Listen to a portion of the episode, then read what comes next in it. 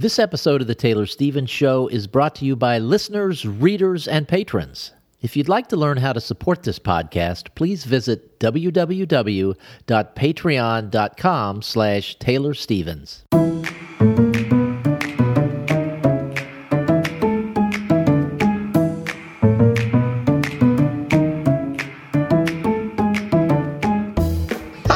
Taylor Stevens, the New York Times best-selling and award-winning author of kick-ass international thrillers, and this is the Taylor Stevens Show with my good friend Steve Campbell, where we are kicking writing in the butt, one word at a time.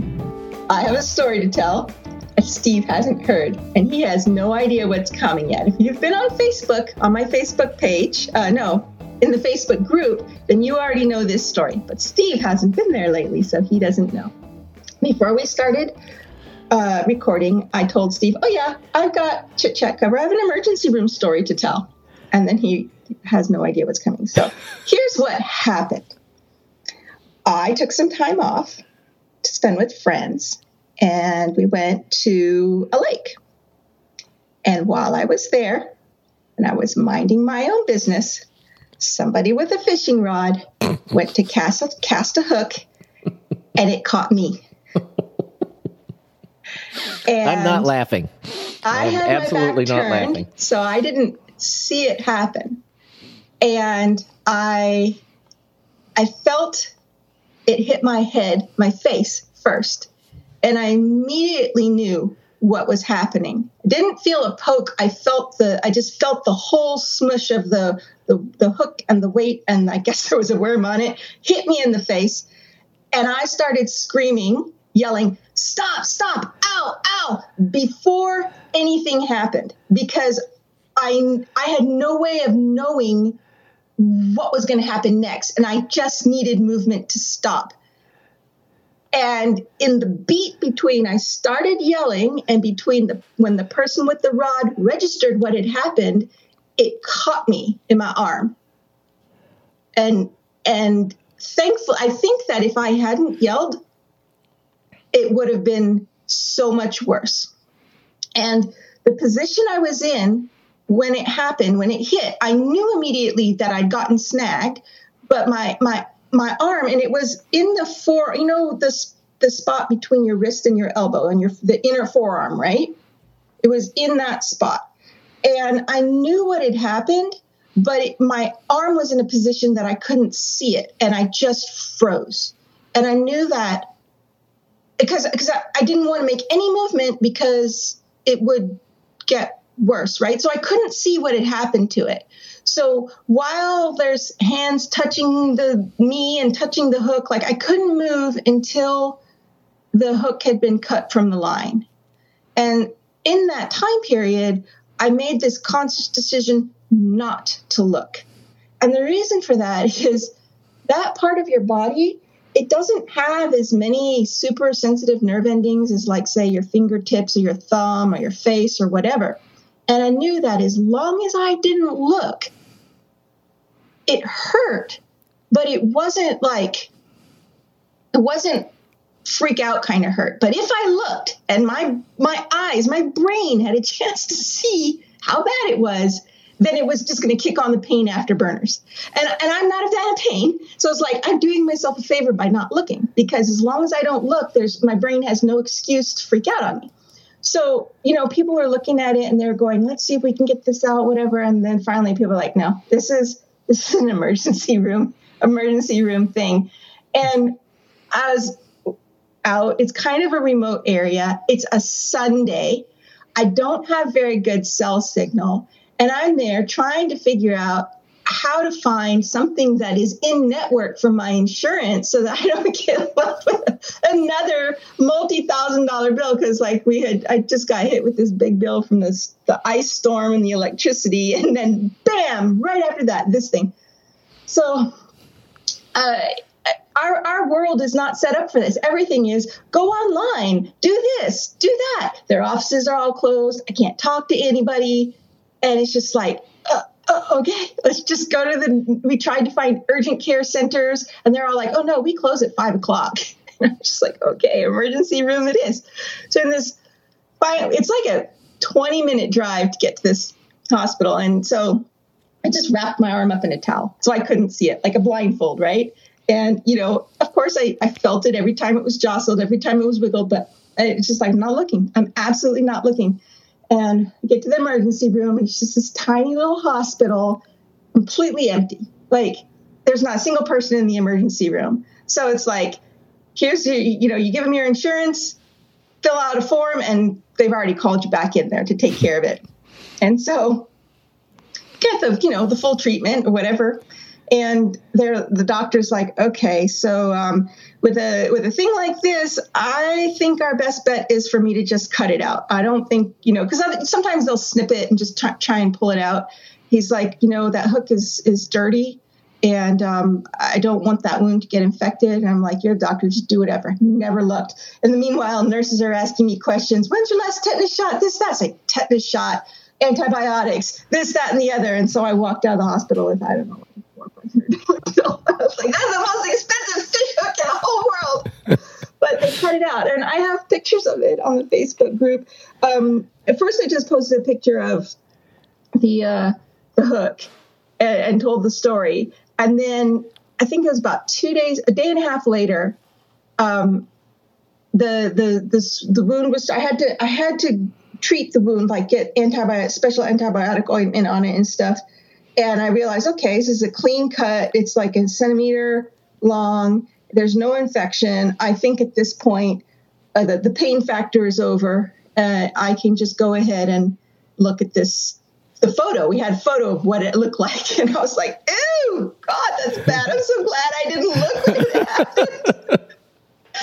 so I posted that in the comments underneath that post because I don't want to disturb somebody, and I wanted to post the whole thing on Patreon too, but I don't have a way to like not post that picture and then post it somewhere else where people can find it and i don't want it to show up in patrons on patrons screens without any warning so I haven't done it. But if you're listening to this story and you're very morbidly curious, you can find a photo of, my when I got caught oh. by fish hook in the Facebook group. And so that's pretty much it. That's my story. I have to say that I have a lot of friends who are fishermen. I'm not a fisherman. And every time I hear a story like this, it just sends chills up and down my spine. I just. Uh, that whole thing about the hook going in there and you like you just can't really pull them out. There's like uh, barbs. They don't. They don't know. And this was a three pronged yeah. hook too, and only but only one of them went into my arm. But it was a big hook and it went in considerable considerably. So that was an adventure I would like not to repeat. Yes. so th- this was sort of a country life story, not a farm story, but a country oh, life story. story. Yeah, yeah, it's um, it's yeah. Is you this know, the kind of story that you think is unique enough that you could get a copyright for it? no, but oh my god, that was a great segue. that was awesome. About copyrights. Yeah. Okay, so there's a story that goes with this too. I got in a Facebook discussion. I'm going to put discussion in heavy finger quotes. It was an argument. Wasn't an argument. I typically tend not to weigh in on these types of things on social on social media because right now in this very hyper polarized environment, um, it doesn't matter what you say. It's just so easy for people to make assumptions, and then your entire argument gets um, it gets wrapped up in a bundle of assumptions and you're labeled blah, whether it's right, left, whatever, you're just labeled that, and nothing you say counts at that point. And then it all devolves into name calling and nobody even speaks the same language anymore. There's no there's no common language that we all agree on a base set of facts and we can just kind of move from there. And so there's there's no point. Why upset anybody else? Why upset me? That is not what I'm put on this earth for. I'd rather I, I don't have such a need to be right that I need to open my mouth and, and spew my opinion, right? So for the most part, I really, really avoid commenting on anything unless it's just to say, you know, how that was funny or whatever. But there was this one particular discussion um, that was political in nature, and uh, it had to do with the whole brouhaha over the, the Dr. Seuss books. And I want to say straight up that this podcast is not political. It will never be political, and this discussion is not political. So if you're listening to this thinking that I'm going to be on your side, I'm not. And I'm not on, on the other side either. This is not about that. But but because it started with a political discussion, I have to bring in the context for the rest of this to make sense. So it, it had the, the the issue was about censorship, and the person who posted was um, irritated, I suppose. Doesn't they're they're very um, free speech oriented, as am I, and did not believe that these books should be censored. And someone commented saying, well, they weren't censored. They were um, withdrawn by the publisher that chose not to publish them anymore. Just these six out of, you know, all of the books uh, for reasons that the publisher felt that they, whatever, not even going to go there. So the, the original poster said yes, but as long as they don't give permission for another publisher to publish those works, then they can't be published and that's censorship. At which point I went, no, I, I, I got involved and not because of arguing about censorship or um, the merits of whatever. That is all beside the point. My interest in this subject was entirely solely from the perspective of copyright. Because in those the discussion the person said more or less I, i'm not quoting verbatim something along the lines of in response to they hold the copyright yes they hold the copyright and because they're not giving that up that censorship. Somewhere along those lines which was like those are fighting words to me because as an author i depend on copyrights to protect my work so i wrote a comment and I'm going to make use that as the basis for this discussion. Um, I'm going to read it.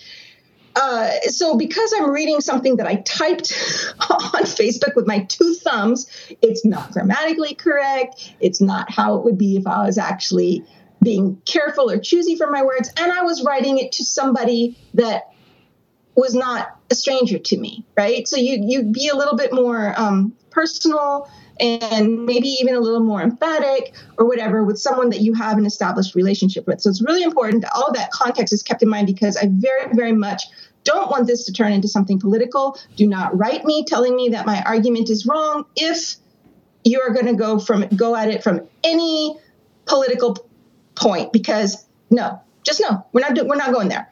But in terms of property rights and intellectual rights and copyrights, yes, fine, we can have that discussion, right? So here's what I wrote I have a dog in this particular fight. So I'm going to chime in from my own perspective, which is heavily laden with personal bias. Intellectual property, which is what copyright protects, is property, and it is protected by property rights. When I write a book, I create a book. I own that creation and it is just as much of a tangible thing to me as a piece of land might be to a developer. The land developer's ownership interests are protected by a deed and real estate laws, and mine are protected by copyright and intellectual property laws. As the owner of property, I get to decide what to do with it. It's mine. If I want to let you read what I write, that's my choice. I can also burn it if I want to deciding I'm not happy with something I wrote and deciding I don't want others to read it, even if I let someone else read it in the past, that's not censorship. It's exercising my rights to do what I want with my property. Nobody gets to demand that I let them have my property just because it's in written form any more than I can demand someone who owns land lets me visit it just because I want to when the person who owns land dies, they can pass that ownership to their heirs. The same holds true for intellectual property, with the difference that the exclusive protection on intellectual property expires X number of years after the creator's death. So I could also put that land in a trust or business to be managed on behalf of my heirs, and the same with intellectual property. I could also sell it to someone else The same with intellectual property. So Dr. Seuss Enterprises owns that intellectual property, it's theirs. They allow others to read it, but they're not obligated to. It's private property under private ownership.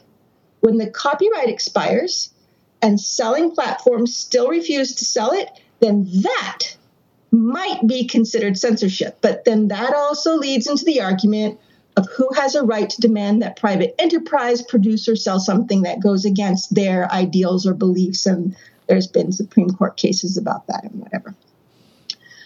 By saying that people who own a specific piece of intellectual property are censoring by not making that property available to others is the same as me saying that you are censoring by not letting me have access to all documents on your hard drive. And to expect that someone who created something or who owns something gives it up is the antithesis of capitalism and democracy and a free market system. And those are my two cents on the subject of copyrights and the whole Dr. Seuss thing. But I thought that that would be a really good lead in for just a discussion on intellectual property rights in general and how it works. And um, yeah, I'm very pro owning owning what I create, which is very capitalistic, which is not to say that I don't believe in sharing, but it should be my decision to do so. If I want to let somebody read my stuff for free, that's up to me. Um, but nobody can demand it. Nobody can demand that I sell them something either unless I'm under contract for it, right? So, was that clear? Did that make sense, Steve? What do you think? I think it, it makes sense. I am I am so uninformed on this issue. I have no I I've, I've just seen headlines about Dr. Seuss, so I have no idea what's going on here at all. It, are the facts in this situation that Dr. the, the people who own the copyright is that the the estate of Dr. Seuss? Yes. And have they yes. are they the ones who decided to unpublish it? Yes, they decided that they weren't going to publish six oh, titles anymore. Okay. All right. Uh, just withdraw withdraw them from publication. So it has no bearing whatsoever on books that are already on the market. Um, it's just that some platforms have decided not to list them anymore, which is a completely different discussion. I, am not getting into that right now. I'm just talking about the issue of well, they won't let go of the copyright, so that's censorship so yeah, that that's what happened. They just decided that there were six six books that no longer fit the I don't know goals of what their company was. Okay, so so for example, if if you let's say you self-published some books instead of traditionally published, where you you have exclusive rights to the books, then you and, and you decided to unpublish something, that's just your choice. Yes, exactly and and any author could decide to do that. And some authors do because they feel like ooh that doesn't really reflect the standard of my work so i'm going to pull that until i can can rewrite it and maybe publish it under a new name or as a re- or as a you know updated whatever. Which this then leads into the really interesting discussion of the difference between copyright and publishing rights. So when you as an author create something that the very fact that you've created it, that you've written it, that act in itself gives you owner exclusive ownership to decide what to do with it. And you're not obligated to register your work with the uh, United States Copyright Office. But by registering it, what you're doing is you're giving notice that this work is yours. So if somebody does decide to cop to uh, plagiarize it or print it under their own name or whatever, they don't have any excuse to claim ignorance that they didn't know who the author was or whatever. And then that allows you to actually sue them for damages. If there was no constructive notice, okay, I'm not a lawyer, so I'm not going to promise that all my details on this are 100% accurate. Take it as just sort of a basis that if you want to research more, then that's what gets you started. Okay, so with that disclaimer in mind, if if you don't register it and somebody else decides to um, to copy it, then you have to go to court. You'd, there'd be a lawsuit.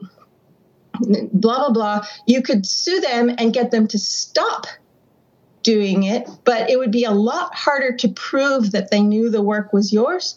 And then that makes it harder to actually collect damages. So, what you accomplish by it is just getting them to stop, but you can't actually make them suffer for it in terms of paying you for your pain and suffering or whatever, right?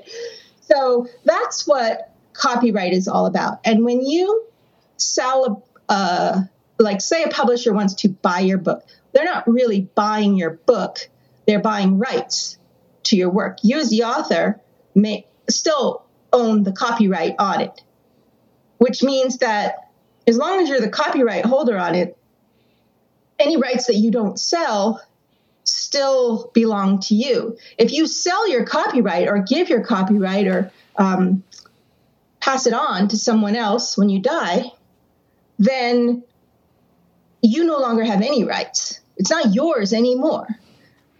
But if you retain copyright, then let's say a publisher wants to come along and quote unquote buy your book, what they're buying is entirely dependent on what's in the contract.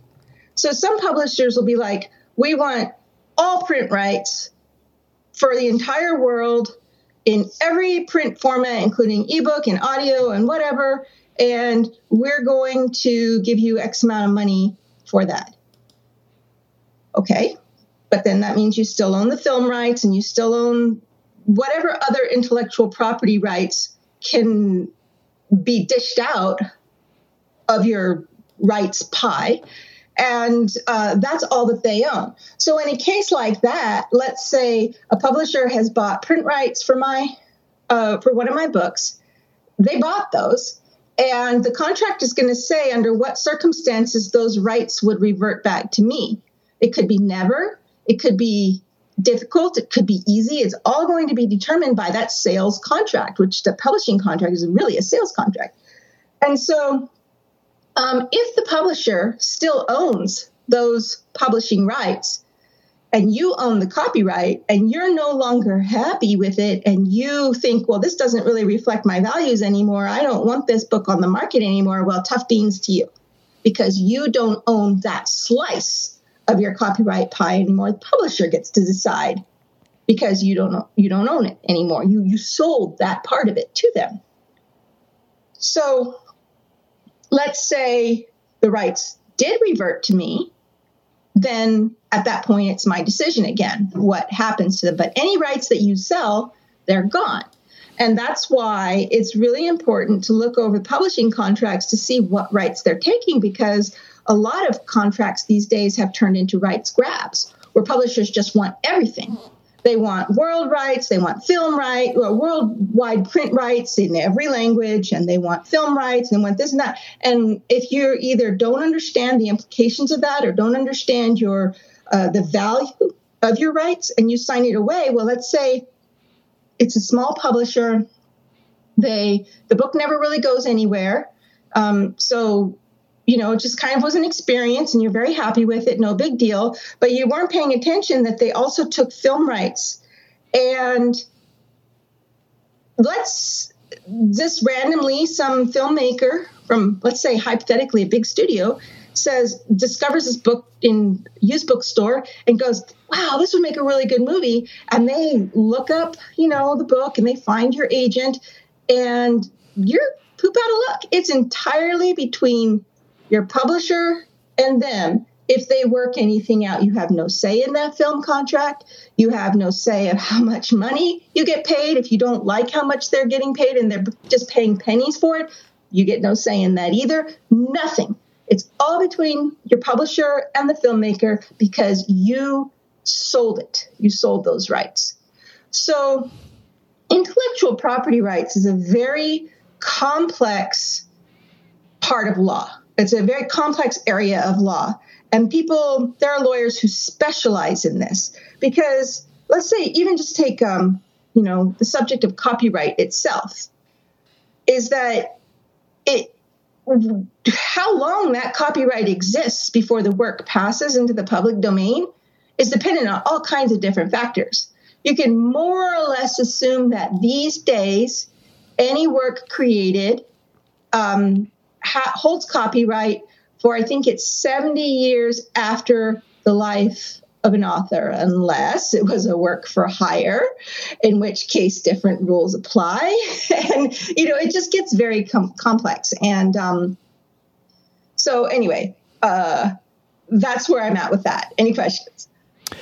No, but I, I do want to dig a little bit deeper into. I mean, you, you went into a situation where maybe an author was a little ambitious in, in terms of uh, their willingness or their desire to sell a book, and they, they perhaps gave away rights that they didn't intend to give away. I'd like to dig a little bit deeper into what happens if you don't do that and you do retain those rights.